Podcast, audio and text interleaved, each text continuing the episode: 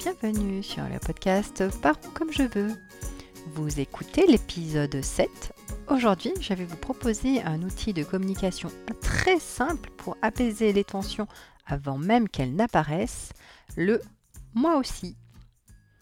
Je suis Séverine Verrière, coach parental, et je suis ravie de partager avec vous des astuces de coach et aussi de maman. Cette semaine, chez nous comme dans de nombreux foyers, c'était la semaine du retour à l'école, donc du retour de la routine du lundi matin, et de tous les matins d'ailleurs. Lundi matin, ma fille s'est réveillée assez facilement, mais mardi, c'était déjà moins facile. Elle avait très envie de rester dormir. Et j'imagine que nous sommes de nombreux parents à vivre cette situation. Ce jour-là, c'est mon mari qui s'est chargé de la réveiller. Et plutôt que de chercher à la convaincre et d'utiliser le bon vieux Allez debout, c'est l'heure Il est parti sur Fou Bah pour moi aussi ce matin c'est dur, hein. J'ai pas envie d'aller au travail. On sent bien qu'entre ces deux situations, il se passe quelque chose de différent, une énergie différente. Alors j'aime bien venir chercher un petit exemple du côté des adultes, pour bien illustrer. Imaginons que hmm, j'ai prévu d'aller faire les boutiques, parce que là je commence sérieusement à manquer de pantalons sympas, les miens sont plutôt vieux. Alors faire les boutiques, pour moi, certaines fois ça me convient, je suis plutôt partante, et d'autres fois je suis plutôt dans le bof, pas super envie. Imaginons toujours que j'avais euh, dit à mon mari que je devais m'acheter des vêtements ce samedi. Ce samedi après-midi, on s'est organisé pour ça. Il garde les enfants. J'ai mon après-midi tranquille. Mais là, je suis plus très motivée pour y aller. Alors comment ça peut se passer? Bah mon chéri, mon mari va venir me voir et va me dire Mais si, tu verras, ça te fera du bien de sortir. Ce à quoi je répondrai peut-être Hmm, mais j'ai pas besoin d'aller faire les boutiques pour sortir. Alors il peut insister un petit peu. En plus, tu en as vraiment besoin. T'as vu tes pantalons quand même, ils sont bien usés. Alors moi je peux continuer avec des contre-arguments. Hein. Ouais, mais c'est pas une semaine près, ou bien bah, c'est pas grave, je commanderai sur internet. On est dans une situation où on va apporter chacun nos idées sans tenir compte de ce que veut ou de ce que dit l'autre. Alors que s'il me dit hum, En fait, moi aussi, je ne suis pas toujours partant pour faire les magasins. Entre le monde, la foule, trouver une place pour me garer, trouver des vêtements à ma taille, il n'y a jamais la bonne taille dans les magasins, bah des fois, ça me donne pas super envie d'y aller. Alors s'il me dit ça, je vais vraiment me dire qu'il a parfaitement compris ce que je ressens. Je vais me dire qu'il m'a parfaitement comprise. Il n'est pas en train de chercher à me convaincre, il m'écoute, me comprend, comprend ce que je ressens, il le dit, c'est-à-dire qu'il exprime sa compréhension de ma situation. Vu que je me sens comprise, eh bien je peux faire un choix. Effectivement, maintenant je sais, parce que c'est devenu bien plus limpide, ce qui peut m'agacer dans l'idée d'aller faire mes courses, d'aller faire euh, les magasins. Donc j'ai en tête les inconvénients et j'ai également en tête les avantages euh, que je pourrais avoir à y aller, donc notamment euh, me trouver des pantalons plus sympas, plus neufs et qui me vont bien. En faisant ça, je retrouve ma capacité de faire un choix, le choix qui sera le plus juste pour moi. Et finalement, ce choix, ça pourra être d'aller faire mes courses, ou un choix différent, peut-être que je vais décider de le reporter à une autre date, de commander en ligne, ou peut-être d'inviter une amie pour faire les courses avec moi la prochaine fois. En ne cherchant pas à me convaincre, il reflète ce que je vis, il fait un peu effet miroir de ce que je vis, de ce que je ressens. Enfin, je me mets du coup en position de choisir, de prendre le pouvoir sur ce choix que j'ai à faire sans être influencé. Si je refais un petit retour en arrière sur les enfants, imaginons que mon mari insiste ce matin-là auprès de ma fille en lui disant Allez, debout Et forcément, elle va lui répondre «Hum, Non, j'ai pas envie.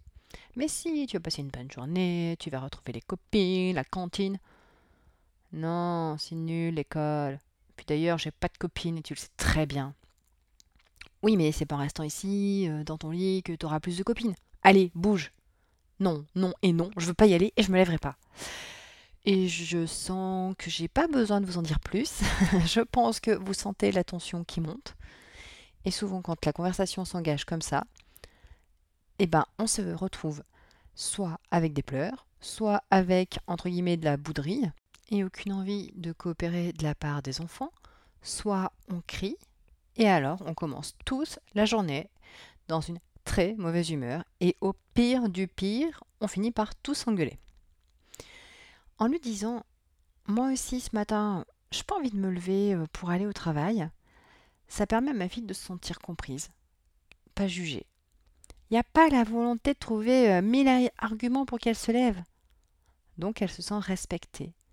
Elle peut se connecter à son besoin et dire Bon allez, j'ai besoin encore de cinq minutes et après je me lève, c'est promis. Et c'est d'ailleurs ce qu'elle a fait.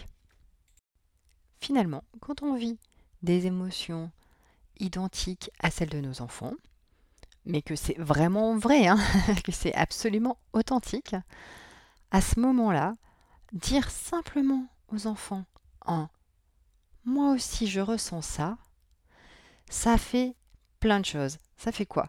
Ça permet de clarifier pour vous-même comment vous vous sentez. Peut-être que jusque-là, vous n'aviez pas perçu que finalement, vous n'étiez pas de super de bonne humeur parce que fatigué, et le fait de le dire, bah, ça permet de clarifier. Ça permet à l'enfant de voir ses parents comme des êtres humains. Ah ouais, mon papa peut aussi être fatigué. Et, lui aussi peut ne pas avoir envie d'aller au travail. Ça permet de vous relier à votre enfant, de créer une relation de confiance, une relation authentique. On vit la même chose au même moment ensemble. Et ça montre que même si ce n'est pas plaisant, si on fait quand même l'effort de se lever, bah, il est probable que ce soir, on ait quand même passé de bons moments dans notre journée. Ce petit moi aussi permet de développer cette qualité merveilleuse qu'est l'empathie. Et histoire qu'on parle bien tous de la même chose, je vous propose une définition donnée par l'OMS sur l'empathie. C'est la capacité à écouter et comprendre les besoins et le point de vue d'autrui et à exprimer cette compréhension. Je la redis, c'est la capacité à écouter et comprendre les besoins et le point de vue d'autrui et à exprimer cette compréhension. Ainsi, dans l'exemple du moi aussi, on est bien sûr je t'écoute, je te comprends, et comme je ressens la même chose que toi, je te le dis, je te l'exprime. Finalement, ce que va permettre l'empathie, c'est de, se, de se sentir respecté, apaisé. Et si je me sens bien, j'ai plus envie de respecter les autres à mon tour, de coopérer avec eux, de créer des relations de confiance qui aident au bien-être de chacun. Et ce bien-être partagé, ce bien-être de chacun, va permettre de créer plus de confiance et on va voir s'installer un cercle de communication plus vertueux. Alors, j'aime bien vous proposer des petits exercices. Aujourd'hui, j'aimerais vous en proposer deux.